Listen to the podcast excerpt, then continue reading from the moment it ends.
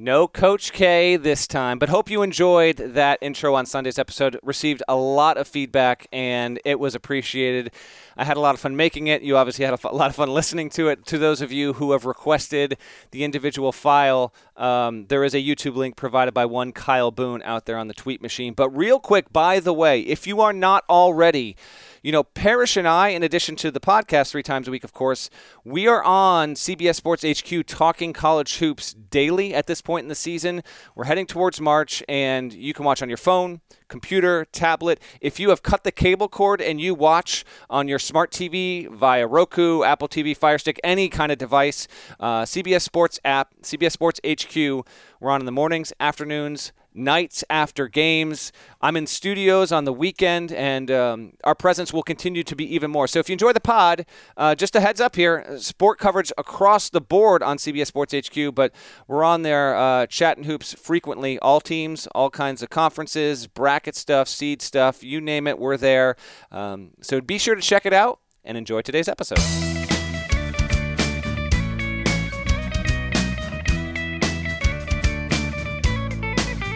Hey there, it's Gary Parrish. It's Wednesday, February 12th, 2020. Welcome back to the CBS Sports Eye on College Basketball podcast, where we sometimes discuss camel fighting and leaky black. Matt Norlander is here with me, and I want to start with the hottest power conference team in the country. And I, am not even sure if that's technically true, but I also don't care because Penn State is red hot and rolling, beat Purdue Tuesday night, 88 76 inside Mackey Arena. So Penn State is on a seven game winning streak. That's the longest Big Ten winning streak in school history. Nittany Lions are now 19 and 5 overall, 9 and 4 in the Big Ten, alone in second in the league standings. I had a Kentucky fan tweet me uh, a few days ago. They tweet me all the time, but this one was just a few days ago. And he said, Come on, Parrish. Do you really think Penn State is better than Kentucky? Because I've had Penn State ranked ahead of Kentucky in the top 25 and one for a while. And my answer, if uh, if my ranking didn't suggest that uh, in and of itself? My answer is yes. I think Kentucky is good. I think Penn State is better, and the computers do as well. Norlander,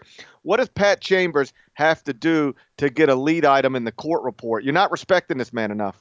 Oh, is that is that right? Have you uh, have you written anything about Pat Chambers other than maybe a little top twenty-five and one yet? Well, I don't write anything other than the top twenty-five yeah, and one. Exactly if you want to help out and chip in on the court report and write a Pat Chambers item, I'd be more than happy to let you do that and co byline that. You want to tag team that up for next week, GP? We, we are lucky that I am still able to do this podcast three times a week with how little I sleep and how overwhelmed I am. I want to kill myself right now. this is an amazing start to the podcast. Shouts to the court report. We'll get to some of that in just a minute here. Penn State is absolutely on fire. Did get a dedicated segment, and I made sure it got a dedicated segment on Tuesday nights, uh, CBS Sports HQ overnight there because the Nittany Lions, which were the only team that I really had a gripe with not being in the top 16 in Saturday's reveal, now obviously uh, firmly in that mix. 18th in the net, 19 and 5 overall, got to seven quad wins with the victory last night. Uh, five and two in quad two, and then a relatively low number of quad three and quad four games, just seven total in general. Just a, a refresher here on Penn State for those, because listen, you and I both know that because Penn State almost never makes the tournament, um, it's just not the kind of program that people, unless you're a Penn State fan or looking at the Big Ten, you're not in touch with them. But this is turning into a pretty pretty cool story. Um, here are their rankings right now in KPI, and these are the metrics that the committee will look at. So right now, 15th in KPI, eighth in strength of record, which is a completely resume based metric. It does not predict how good you are, it's just who you played and how you've done against that schedule. Number eight for Penn State, 18 in the net, as I said. And then the predictives, BPI's got it at 14, KenPom, 11. And then Sagarin up to nine. Credit to Pat Chambers and Penn State for getting to this point and doing it despite, you know, Lamar Stevens has been good but he has not been uh, ridiculous. He's only shooting 28% from three point range. He's not a natural three point shooter, but um, there have been guys, you know, Myreon Jones, been very, very solid. Um, I, I, I've always loved the fact that Penn State has a dude named Myles Dread on it, which sounds like some sort of video game, but I think he uh, he's been a really, really solid player at all. And yes, for the past four weeks, Penn State as hot as almost any uh, power conference team in America and really a top five team uh, overall. If you they've been streaking with wins four on the road and seven in the Big Ten. They're now nine and four in the league. when we talked about them on Sunday's podcast, or more specifically, we talked about the bracket reveal. I told you that um, of the 16 teams the NCAA tournament selection committee uh, highlighted, 15 of them were in my top 25 and one on Saturday morning. The only one that wasn't was they had Michigan State and I had Penn State. And I thought that should have not been that way then, and even more so now. Although Michigan State did get a nice win at Illinois on Tuesday night and bounced back into the top 25 and won on Wednesday morning. Keep in mind, um, you know, I know that what happened Tuesday night at Purdue was on a surface level just a, a win over an unranked Purdue team because most people, uh, you know, uh, when they think of rankings, they think of the AP poll. But Purdue is like really good in the computers, top 20 at, at KenPom. And this is a Purdue team, by the way, that smashed Michigan State by a million. Um, you know, last you know last month, right? Um, they had beaten Wisconsin in that building by 19, had beaten Iowa in that building by 36, uh, uh, uh, like, uh, yeah, 36, I guess. And so to go into Purdue inside Mackey Arena and get a double digit win is pretty remarkable. And it's the first time Penn State has won at Purdue since 2006, which means by extension, first time Pat Chambers has ever um, won at Purdue. And Purdue has now won four straight road games at Purdue, at Michigan State, at, at Nebraska. That's Pinnacle Bank. There we go. Shouts to and, Mo. Nebraska's so flat that I don't care. Continue. And, and then at Michigan. So when I, if I tell you you're going to be able to go beat Michigan on the road, Michigan State on the road, Purdue on the road, and win, and then just throw in another one at Pinnacle Bank, forget about it. That's four straight Big Ten road wins for Penn State. Go ahead, Norlander. Trivia time me. Let me give you the question. When's the last time Penn State won four straight Big Ten road games? I'll say 2005. No, you were supposed to trivia time me. You were going to ask me that question. Oh well, you just pre- okay. Well, you just present. You just presented the question. Why? Hold on, hold on. Why am I asking you the question that you already know the answer to? Why aren't you just ask? Just trivia time me, and then I'll, and then that's my guess. 05. Is 05 correct? I, I no, it's not correct. All right, so Paris, here's a trivia trivia time. Okay. Trivia time. Okay. Let's go. When was the first edition of Trivial Pursuit put into no? Okay, Penn State. Uh-huh. When was the last time the Nittany Lions won four consecutive games in Big Ten play on the road? Norlander, it's never happened before this time. What? That's a record. Four straight Big Ten road wins for the Penn State Nittany Lions. Wow. Yeah, this is a hell of a season. How about this? According to Torvik, right now here are the seed projections. All right, obviously Baylor, Gonzaga, San Diego State, and Kansas on projection for one seeds, and then it's Duke, Seton Hall, Maryland, Michigan State. Somehow, I don't know about that as twos. Then Louisville, the best three, and Penn State, the second best three right now. That's the projected way things are expected to go. And barring some just bad losses, and I, th- here's why you got to be excited if you're a Penn State fan. And I'm actually using the phrase Here's why you got to be excited if you're a Penn State fan on a college basketball podcast. Because last night's game against Purdue, knowing the opponent, knowing Purdue's tendencies at home, that building, school history, all of that, if you're a Penn State fan that's being honest with yourself, you probably are like, I hope we can keep it competitive, but I kind of think we're going to lose by seven to ten points. That's not what happened. You won dominantly. You continued to win in such a strong fashion. So you should have adjusted expectations here. Yeah, a couple more losses are going to come. That's inevitable.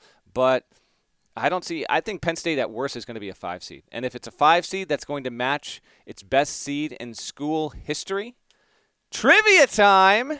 Hey, kid, let's go. Do you know the year that Penn State got a five seed in the NCAA tournament? That's the best seed ever. That was 1989. Was it though? I don't have any idea.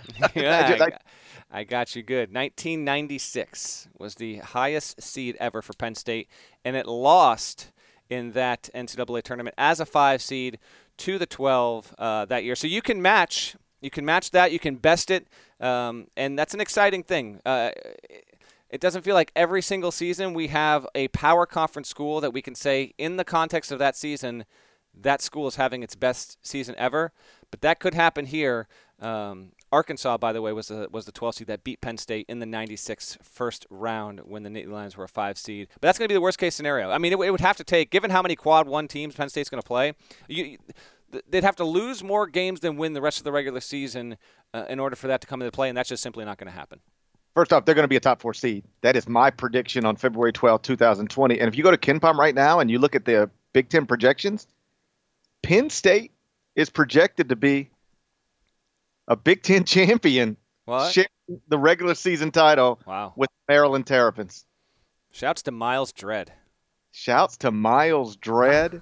Shouts to Lamar Stevens. Shout to Pat Chambers because, um, listen, Penn State was picked 10th in the preseason Big Ten poll, and this is Pat's ninth season at Penn State. He's never made the NCAA tournament. He won the NIT back in 2018, so they were by definition like on the bubble there, went nine and nine in the league. But he's never made the NCAA tournament. So when I had to write about you know coaches on the hot seat in the preseason back in October, you know a, a power conference coach who has gone eight straight years without making the tournament and is now entering his ninth season, going to be picked tenth in his league. Like, like you know, that, that that guy, regardless of um, the details, is going to end up on one of these lists. So I was right about Penn State and Pat Chambers, and, and here's what I wrote.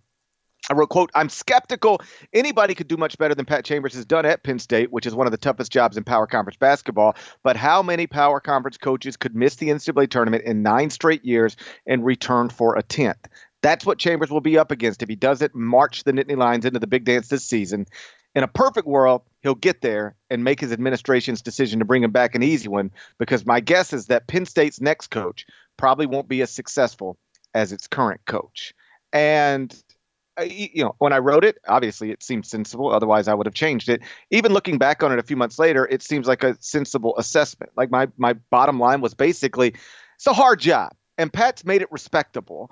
And I don't know if they could find a coach who could keep it this respectable, but at some point, your administration and your fan base, which puts pressure on your administration, they want you to break through and make the tournament. And so if he doesn't make it in year nine, is he going to really get a year 10? And update on February 12, 2020, all of that is in the rearview mirror now. He's going to make it. He's going to get a contract extension. And this does not mean, because I know somebody will use this example as an as a as evidence that well if you just give coaches time no it, it, this is not proof that what happens when you just give coaches time if you give a bad coach 10 years uh, you'll just be bad for 10 years you know all coaches don't quote deserve time coaches don't deserve anything except the money guaranteed on the contract but when you've got a good coach and that was my larger point. Like, I think Pat's done a good job. I know he hasn't broken through, but I think he's done a good job. When you've got a good coach, then maybe you can benefit from giving him time. Don't give a bad coach time. You'll just be bad. But if you give a guy you believe in, and I, I believed in Pat. I, I believed in Pat as Penn State's coach. If you give that guy time, then maybe, just maybe, um, you, will be paid off. And Penn State, its fan base, and that administration is getting paid off right now. Penn State, you ready for this? Is one of the best college basketball teams in the country. You're on fire right now. You're loving this. You're loving the Nittany Lions to the Final Four. I, I, I, well, my Final Four right now is San Diego State, Dayton, Penn State, and Rutgers. and Rutgers. That's what I want it to be. I want it to be something like that. I love this season. I, I know that we're losing casual sports fans. I got it. Like, like, cause, ah, whatever. Uh, that's. But whatever. Yeah. I, I love this season, and it's not it's not just a season in which we've got some unusual teams operating at the top of the sport, like Baylor, San Diego State, Dayton, uh, Penn State. It's the season in which we've got unusual teams operating at the top of the sport, and it's not crazy to think they could go to a Final Four, win a national championship, because, like we've talked about before, you're not going to run into Duke with five first round draft picks. You're not going to run into Kentucky with two of the top three picks in the draft. Like, those type of p- big brand basketball teams with Zion and RJ and and and Tre Jones and Cam that that team doesn't exist this season. There are very good teams, very good blue bloods that are very good teams. Kansas, Kentucky, I think both fall under that umbrella. But I don't eh, in a different year, you might think a team like Penn State would eventually get overwhelmed. A team like San Diego State would eventually get overwhelmed from a talent perspective. I don't think any of these teams that are unusual candidates for Final Four's national championship, I don't think they're going to get overwhelmed by somebody else, which by definition, at least I think, makes them legitimate options for anything this season, which is a pretty fun thing to watch. Yes, and we are getting uh, what I think was inevitable, but we are getting a nice fun race in the Big Ten here, even if Maryland only is the only team. Maryland is the only team out of the Big Ten that has a chance at a one seed, and it, it's it's going to be hard pressed to do that. It's going to have to continue to win, and then have teams above it obviously have to lose. Uh, but still, right now Maryland is after getting a scare against Nebraska, and it wasn't at Nebraska, of course, it was uh, at Maryland. Um, a scare and a, and a two point win for the Terps on Tuesday night. Jalen Smith with another tremendous game. He is uh, creeping up into potential first team All American status. That's another under discussed plot line I think that is involved in the past three weeks here in college basketball. But point is, Maryland at 10 3, Michigan State uh, at 9 and 5. And between those two teams is Penn State, which wasn't projected to be there. And then also in the five loss column, you've got Iowa, Illinois, and Rutgers. We're not going to hit on Illinois on this pod for those that are probably wondering because that wound up being a big thing. We don't know what the status with Ayo Dosunmu is, so when we know more, I assume on Friday we'll get to that. But um, that was a great win for Michigan State, a really compelling, intense game, and the way it ended was heartbreaking for Illinois fans, probably gruesome for Illinois fans just to see Ayo uh, carried off the court. But between all of those teams, Rutgers included, you've got a really nice six team race developing. And if things break the right way, what'll help the Big Ten is you'll have those teams. Maybe Maryland can get to the two line, Penn State on the three or the four, Michigan State on the three or the four, Iowa on the four or the five, Illinois on the four or the five. Uh, who knows? Rutgers on the five or six, and chances of, of deep, dipping into the second weekend, the Sweet 16. If you told me uh, over under four and a half Big Ten teams in the Sweet 16. I'd go under, but I'd go under definitely at four. I think that 25% of that second weekend is going to be occupied by by the Big Ten conference because of how many teams are going to be in and how many teams are going to have uh, fairly solid seats. We played uh, overreaction or reality uh, late Tuesday night on Inside College Basketball. That's where our brilliant producer Amy Salmonson comes up with a statement, and we have to say, Amy, that's an overreaction, or we have to say, Amy, that's a that's a reality. I think that's a real thing that's going to happen. One of the statements was this: the Big Ten will have 12 teams in the NCAA tournament. Norlander, overreaction, that, overreaction. I, I, said overreaction. Come on, 12, said, 12 are not getting there. Minnesota's not getting to the tournament. That's not going to happen. Minnesota, 12 and 11 right now. Uh, I'd say 11's too many. I think the Big Ten will send 10. I just think the way that it's going to break um, that's that's what we'll end up with. We'll end up with 10, and the ele- we'll end up with 10. The 11th team that doesn't get in, uh, you know, there's probably going to be some great case for it. But then we're going to sit on this podcast and say, listen, we know the Big Ten's great, but you can't if you're with this record, yada yada yada. So uh, 11 would tie the all-time mark, but I mark me down for 10 out of the B1G. I said it would be 10 or 11. So you and I are on the same page there. Let's move on. Another interesting result from Tuesday night: Wake Forest 74. North Carolina 57. It uh, seems to suggest that Cole Anthony is not going to save North Carolina's season. And it's a reminder about just how much of a non factor the class of 2019 is making on this 2019 2020 college basketball season. We're going to get into that next. But first, check this out.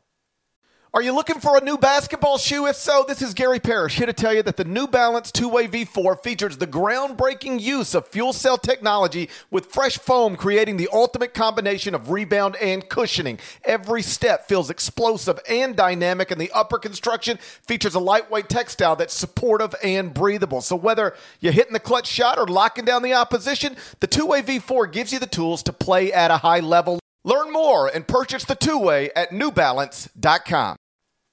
The all new Hyundai 2024 Santa Fe is equipped with everything you need to break free from the dull work week and embark on an adventurous weekend with your family.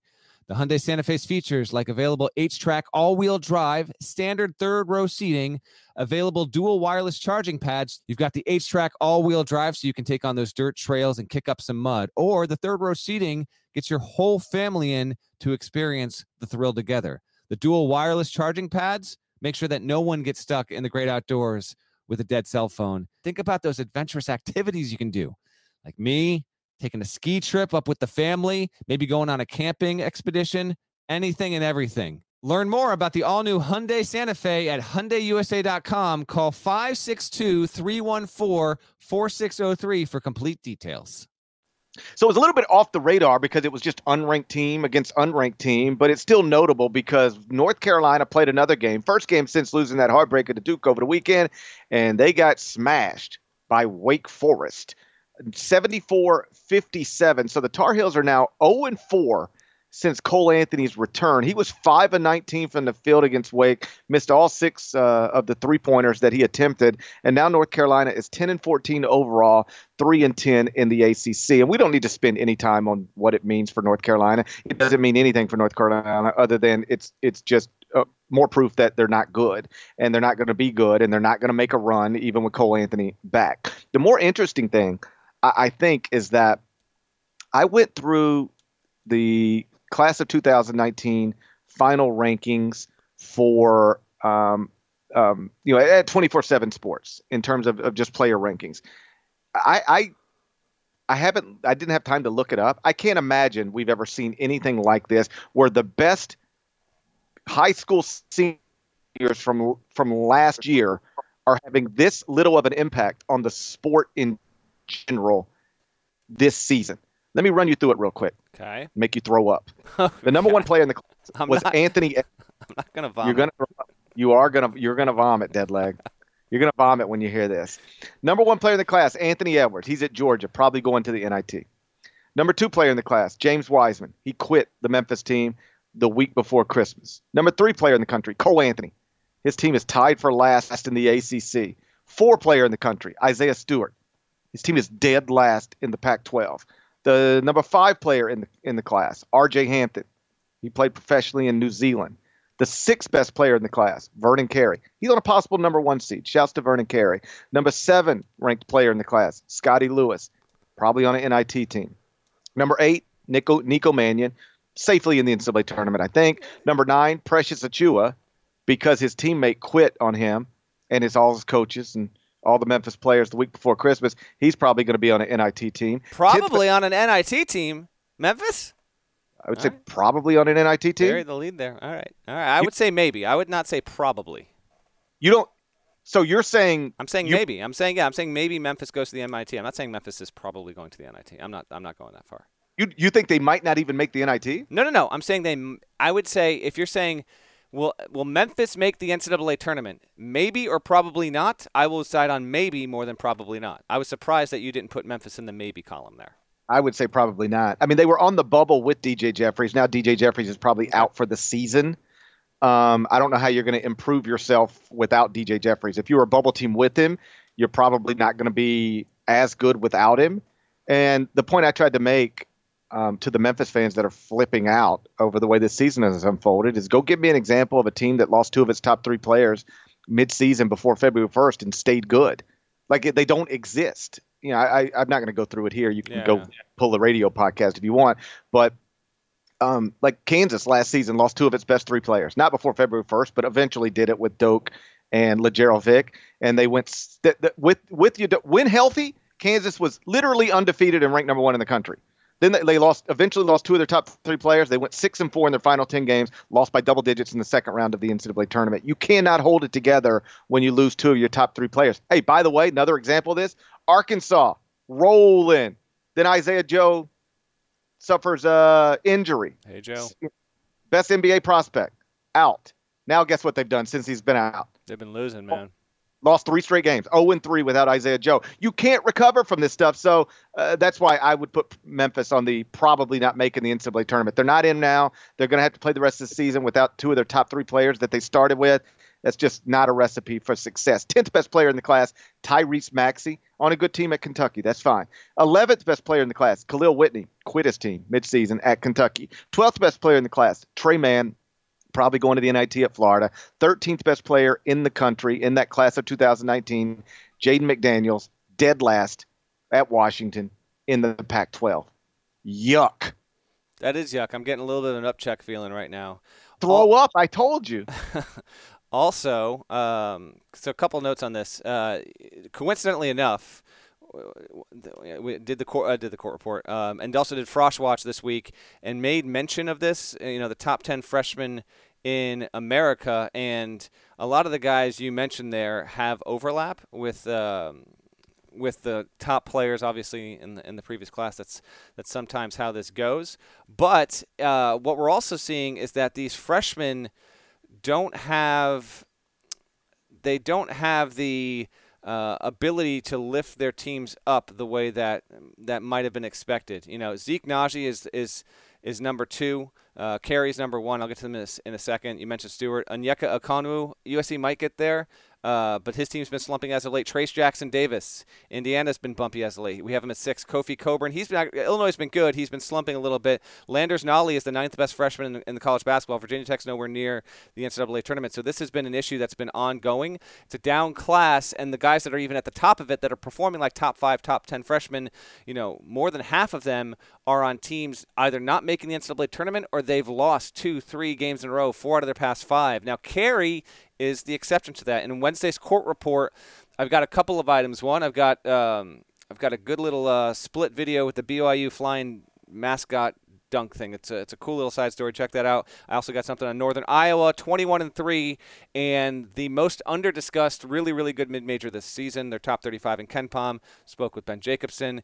He talked with Toronto Raptors coach Nick Nurse, and that has actually helped their season. You can read both of that stuff, but it leads with Vernon Carey Jr., who to me is interesting in this respect, GP. Duke has definitively the best freshman in America. It's not close. It's Carey one. I would say it's Nnaji two, maybe Isaiah Stewart two, but it's a close race there. But Carey, to me, is very far out ahead of the pack. And yet, he is not the talk of that team, the talk of that conference, one of the most discussed players in college basketball. He's just not. He's his numbers actually compare extremely well to everyone that was a Duke big dating back to Jahlil Okafor, with the exception of Zion Williamson, who of course outshines everyone. Now Tre Jones and Mike Krzyzewski have said this week that in part it's because that he's playing a year after Zion, and maybe that's the case. But I found it actually a bit interesting that Carey, who is on a per 40 minute basis as good or better than everyone except Zion and maybe Bagley isn't receiving more accolades. He's now he's fourth in the KenPom Player of the Year algorithm. I'm not convinced, though, if we ended the season today, he'd be a first team All American. I would put him there. I wouldn't have him as the player of the year right now because I think Tre Jones's recent performances have certainly made an impact on that. But from the start of the season to now, to me, Carey has been the best player on Duke's roster. And he is the one guy, as you run down all those players, to me, that's the combination of. Uh, was really good as a prospect. Um, not the best in his class, but uh, obviously highly thought of and has continued to be uh, extremely important and productive on a relevant team. I'm just surprised he has not received more buzz to this point. Maybe that changes as we get into March, but to now, I actually think he's underhyped, underdiscussed. I think the reason is because he's not thought about as a top 10 draft pick, as a lottery pick. That's I, also I, discussed in the court report. Yeah, I get into that too. Yeah, continue. I, you know, like Obi Toppin is getting a lot of attention, right? And so you go, okay, why? Well, A, he's on a great team. B, he's a projected lottery pick, and C, it's just one dunk after another, after another, after another. He's great for highlights. Like I did Dayton highlights last night on Inside College Basketball. You know what our Dayton highlights were? An Obi Toppin dunk, an Obi Toppin corner three, and an Obi Toppin dunk. And Dayton wins again. Well, shouts to Jalen Crutcher, man. What's the guy got to do? He's got to dunk or hit a corner three or change his name to Obi. Obi Crutcher. he needs to be Obi Crutcher. So uh, imagine, by the way, Jacob Toppin – and uh, yeah. J- Jake Toppin. Like, how mad would you be if your brother got named Obi and then you got named Jacob? I'd be like, Mom, you named. Well, it's named- Obadiah, so I think yeah, they're both they're both biblical names. So I, uh, that's that's. I, I, would rather be Obadiah, wouldn't you? Yes, I'd rather be Obadiah. Yes. 100% rather yeah. be Obadiah. You put two names on a table, tell me I can only have one. I'm picking Obadiah every time. Uh, yeah, without a doubt. Yeah and he got dunked on, by the way. Obi dunked on his younger bro. That also happened. He blocked his shot. Yeah, just just that's awesome. By the way, I love it's, that. He seems like, such a nice kid. Like Obi's not gonna. Maybe I hope he's really giving it to him, like over text, over the phone. When, you know, when they see each other next. But um, I think that stuff is awesome, man. You know, good brotherly rivalry. O- Obi and Jacob's mom was in the crowd on Tuesday night because this was Dayton against uh, Rhode Island, and for people who don't know, Obi's younger brother plays at Rhode Island, and he's not Obi Toppin, but he is like a six seven freshman, averaging 20 minutes per game for a likely NCAA tournament game. Like that's not nothing. So, but uh, we were in studio, and and uh, their mother was in the crowd, and she had one of those like half Dayton, half Rhode Island shirts, you know, like split down the middle. Yeah. And somebody was like, "Who do you think she's rooting for?" I was like, "If I was her, I'd be rooting for the lottery pick." Yeah. I'm thinking big much. picture. I'm, I'd be rooting for the lottery pick. So Obi gets circle this back to Vernon Carey. I think some of it really is he's not considered this amazing NBA prospect, and whether it's right or wrong, and I think you could reasonably argue it's wrong. In college basketball, we tend to uh, focus most on the great players who are also great prospects. Uh, Vernon Carey is probably a great player who's a good prospect, and that that hurts him a, a little bit. But if you're looking for uh, freshmen who have actually had a, an impact on a, on a on a winning team, he's probably number one on that list. I, I agree. All right, you got some uh, you got some cues for us. You got a good listener mailbag. We want to dig up some questions on our usual Wednesday episode. I don't know if it's good, but I got it. I'll, I'll take whatever we got here. Okay, good, because you have no choice. Question number one. And we get these questions mostly from Apple Podcast reviews. So you go over there, leave a five star review. Type whatever you want to type? But if you also want to ask a question, you can ask a question. I'll go through them, and if it interests me on some level, um, I'll pull it over here to the file that uh, where I keep all my notes. And then you know, I, if I uh, get bored with those, I'll, I'll look on Twitter. But either way, I got three questions. We do them every um, midweek podcast. Question number one comes from somebody who identifies as bracketologist three, and they ask a very simple question. Why are you not talking about Marcus Howard?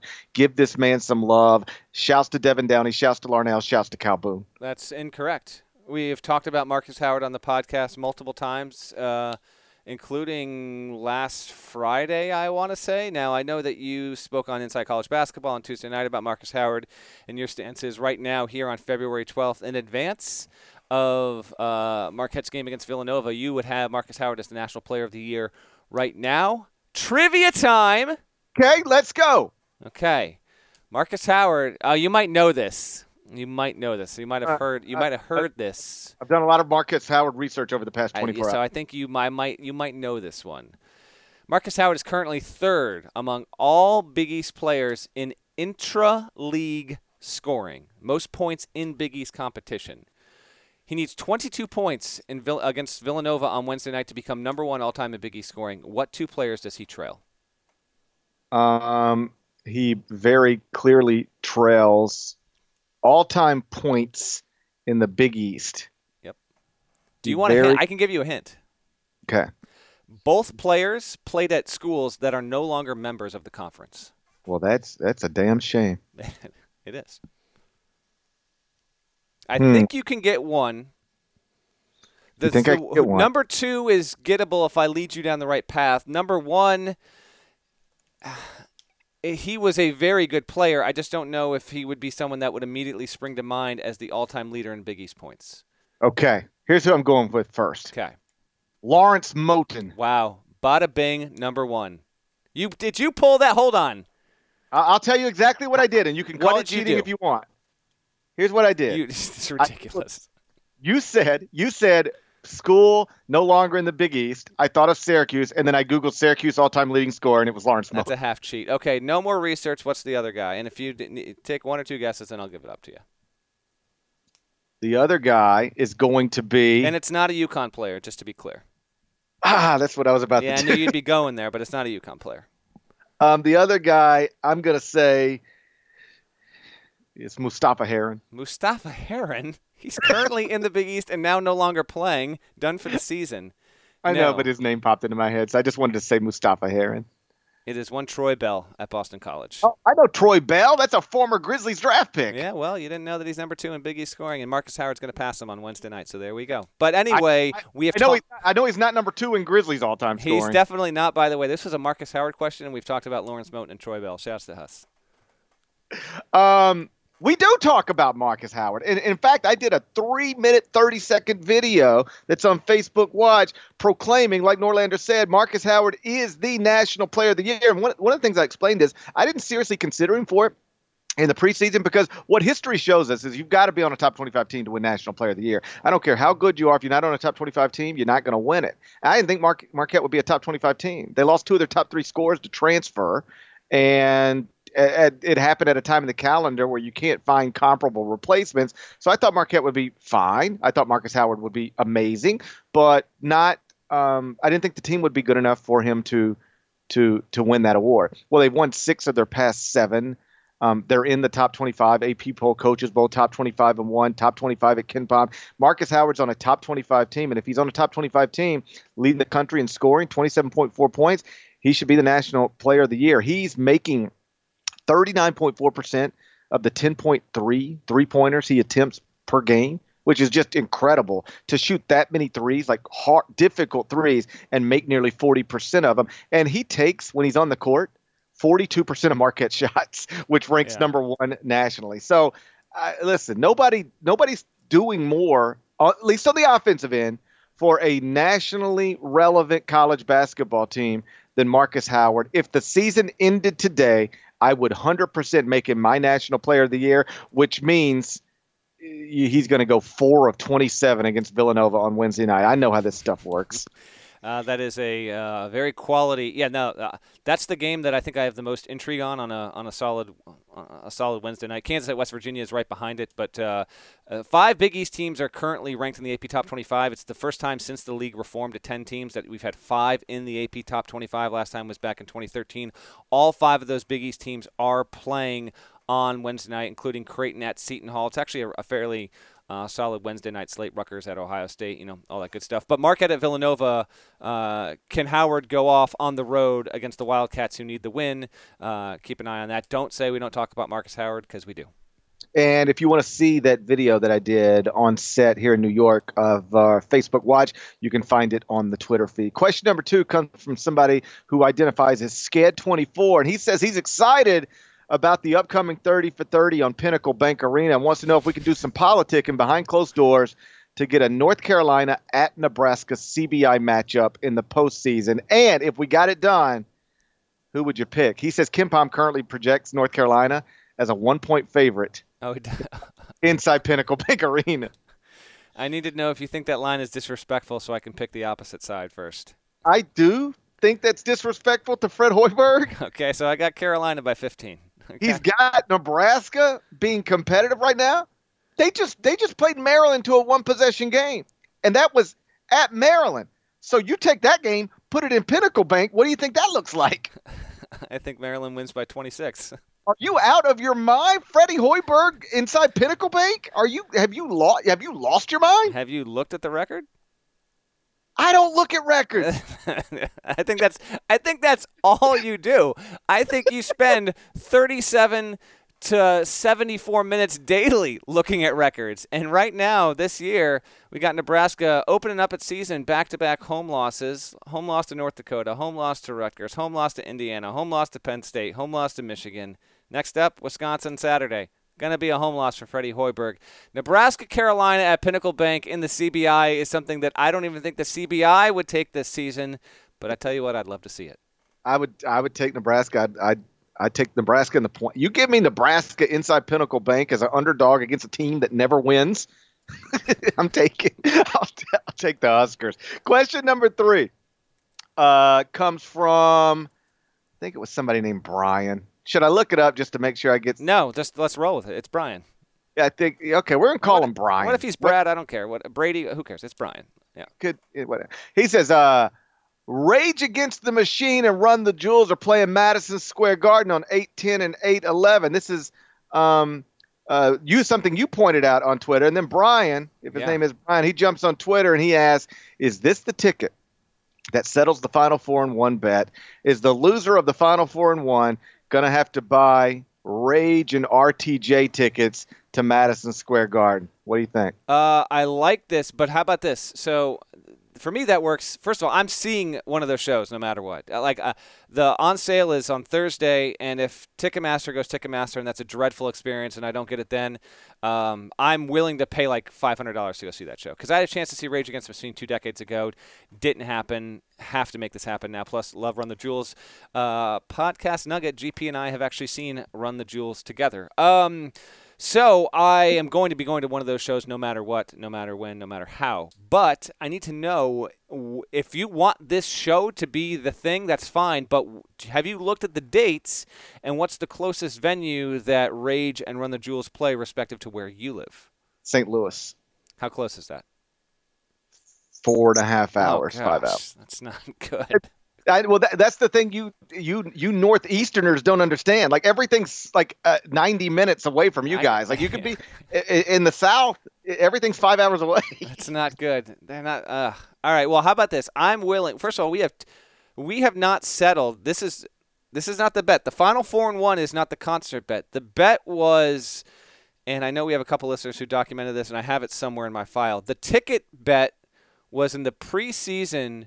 We went over under on win totals, and whoever got closest overall has to buy the other the concert ticket. So that's what the bet is on. And I will say that if I win, yes, the rage tickets are what uh, what you're going to get me. So I- yeah, I have seen Rage Against the Machine. of course you have. 1997 at Liberty Bowl Memorial Stadium, opening up for U2. Wow. Okay. And a ma- um, it- like Did you so go for U2, or did you go for Rage, or do you even remember why you went? I went because I I was a fan of both. Um, but it it was a weird place to see Rage because it's a football stadium. They're on U2's stage, and they look they just look tiny on the stage. Like somehow Bono somehow U2 is able to fill up that stage, and it looks they just fill it up. And but you take Rage and put them on the exact same stage, and they just look they they just look tiny. And then there's uh Zack de la Rocha just, you know, it was a rage show, but in front of 55,000 people who were there to see U2. So it was a weird place to see them, but uh, we enjoyed it. It was a good time. Rage is uh is good stuff, man. Like say what you will about Zack de la Rocha and the, and the and the lyrics from way back when. There's actually a very funny tweet that was sent out some years ago that goes viral, and it's I don't remember the wording of it exactly, but it's something along the lines of like Rage Against the Machine when you're 14, you listen to it for one reason, then Rage Against the Machine when you're 24, you don't think it's great at all, and then Rage Against the Machine in like your late 30s, you're like, no, this actually all makes a whole ton of sense. Love me some some Rage. Evil Empire is my favorite uh, album of theirs, uh, but really this good, good, good stuff. I'm super pumped for that, and then uh, and for Run the Jewel. So yeah, we can we can rest the uh, the preseason over under bet on that. And if you can't get to that, yeah, you got to find out what show you want that to be. Um, but we'll wait and see on who wins that in about three weeks or so. I don't even remember who picked what, but I'll, I'll dig it out with about a week to go in the season. Um, so looking ahead, I'll be back in studio tonight, CBS Sports Network. Got a doubleheader on tap, 6:30 Eastern, Xavier at number 19 Butler, and then 8:30 Eastern, Providence at St. John. So that's a Big East doubleheader on CBS Sports Network. And then I'll uh, get out of studio around two, and then wake up around six and fly home and hate myself. Calm you'll be calm like a bomb, my man. Calm like a bomb. Shouts to Devin Downey. Shouts to Chester, South Carolina. Shouts to Terry M.F. and Teagle Legend. Shouts to Larnell. Please go subscribe to the Eye on College Basketball Podcast. Do it over at Apple Podcasts. While you're there, leave a review, five stars, leave a nice comment, and we will talk to you again on Friday. That's when we'll get ready for the weekend. Till then, take care.